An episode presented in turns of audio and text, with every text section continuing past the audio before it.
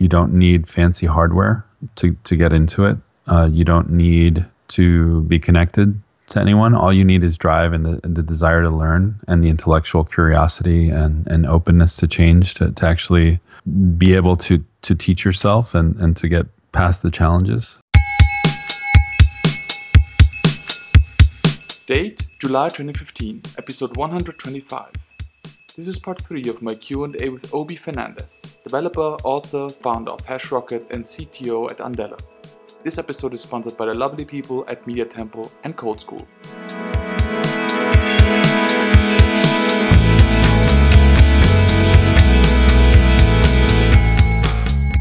Where do you live and where do you come from?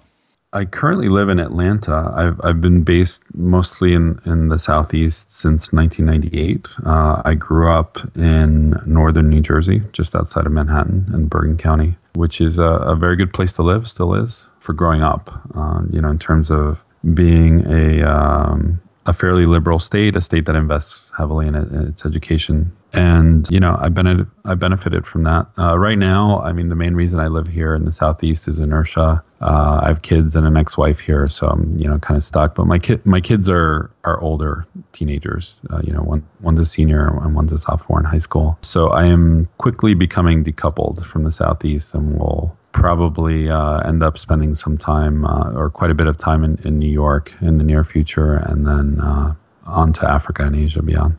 Where do you like to spend your vacations? I like to travel widely, so I, I don't know that I can answer that with um, with a substantial amount of certainty. Like I, I, you know, I'm kind of opportunistic about travel and go where I can go. Last year, I, I was able to squeeze a five week uh, vacation to Europe uh, with my partner, and she and I went to uh, like six different countries in five weeks, uh, including spending a week in Ibiza for my birthday in July. So, you know, I think it's the more exotic, the better. Probably my least favorite vacation would be like just going to the beach and, and spending a week on the beach, but that's nice sometimes as well. What are your favorite programming languages and frameworks? Uh, right now, I'm, I'm really enjoying JavaScript.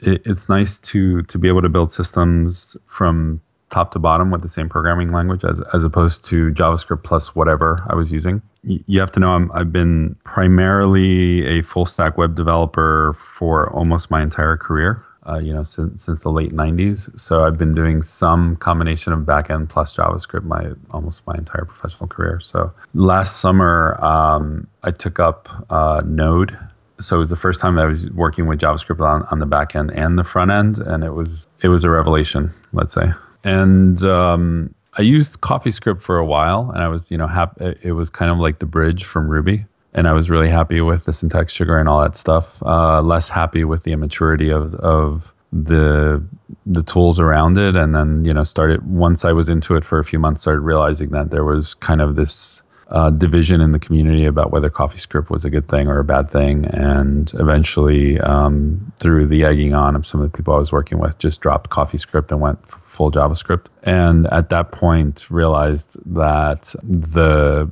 some of the stuff that I was liking in CoffeeScript was not actually that big of a deal. And that, that actually made me question a bunch of things about, you know, assumptions that I've made over the years about, you know, like for instance, why why hate Python over some of its syntactic differences and things like that. I'm also loving Firebase. I feel like Firebase and Angular is one of the most productive leaps that I've experienced since transitioning to Rails from Java. Um, and as a result, we're using it on a lot of projects. Uh, in particular, the material design implementation for Angular from Google is fantastic and it's getting better every day. It's very bleeding edge right now, so you're going to have to keep up with the, you know, like a lot of breaking changes and things like that, although it's settled down quite a bit. But you get a, a base set of componentry and and that are well designed that meet the, the material guidelines which themselves are very well designed and in your first stages of using it you know, like all your applications end up kind of looking the same but there is a lot of room for experimentation once you once you nail it and you know get the hang of it then you can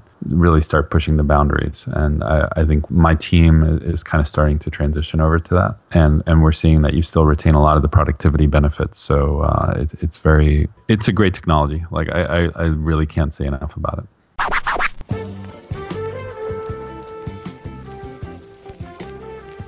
Hey, Between Screen listeners, this is John Friskus from Code School here to say hello.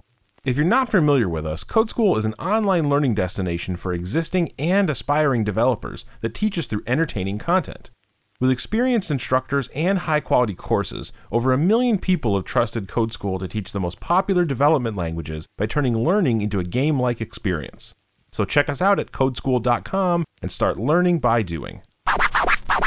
For years, Media Temple's grid service has been the web hosting choice of more designers, developers, and creative professionals than any other platform.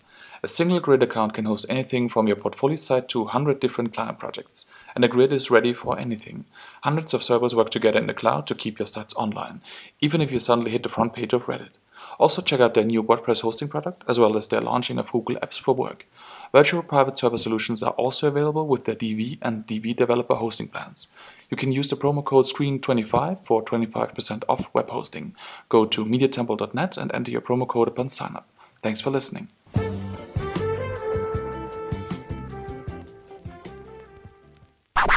What pisses you off? Angular 2.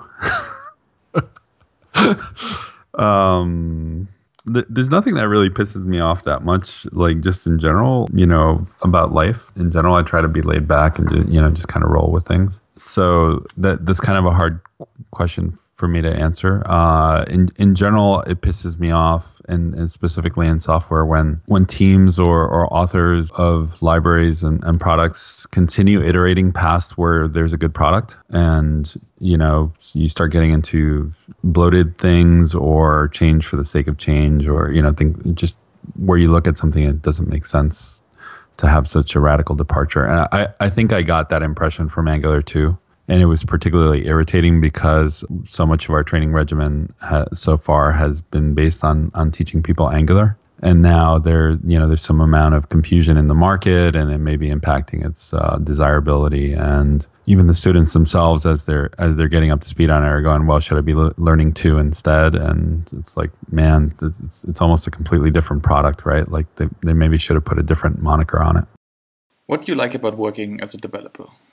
I like that it satisfies the creative urge and in a way that almost nothing else can. You know, it's it's democratic. You know, you need you don't need fancy hardware to to get into it. Uh, you don't need to be connected to anyone. All you need is drive and the, the desire to learn and the intellectual curiosity and, and openness to change to, to actually be able to to teach yourself and, and to get past the challenges. You know, to, to me, uh, it, it, represents one of the the last great areas of the American dream and, and meritocracy, the, the way that I was brought up believing in it.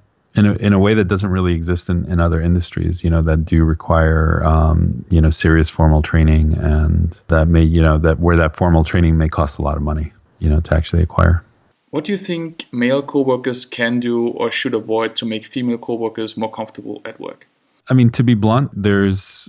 It took me a little while at HashRocket to come around to, to, to this line of thinking, but then it became obvious as we as we saw the differences. We made policy changes uh, because we were on the forefront of, of some of this thinking. My Desi McAdam, who worked at HashRocket at the time and is the founder of DevChix, uh, was one of the the first um, women to to be pushing for uh, you know advocacy and equality for women developers. And some of the things that came out of uh, what we studied around making women more comfortable had to do with not creating an adverse work environment. And I didn't particularly understand what an adverse work environment meant. You know, like I, I think the type of harassment that I thought it meant before getting educated on the subject was a lot more crass and severe than what it actually is. It turns out that even that introducing any sort of sexual topics at all at work, uh, whether it's in the you know joking around or flirting or, or doing whatever the case, you know whatever it might be, even if it feels innocuous, puts you know creates a context which is uncomfortable for almost all women, and it does so in a way that is not relatable by men because we don't deal with it. So the, I think the best thing that men can do if they want to help out in that regard is to truly get educated about it instead of just assuming that they know, um, you know, how to behave.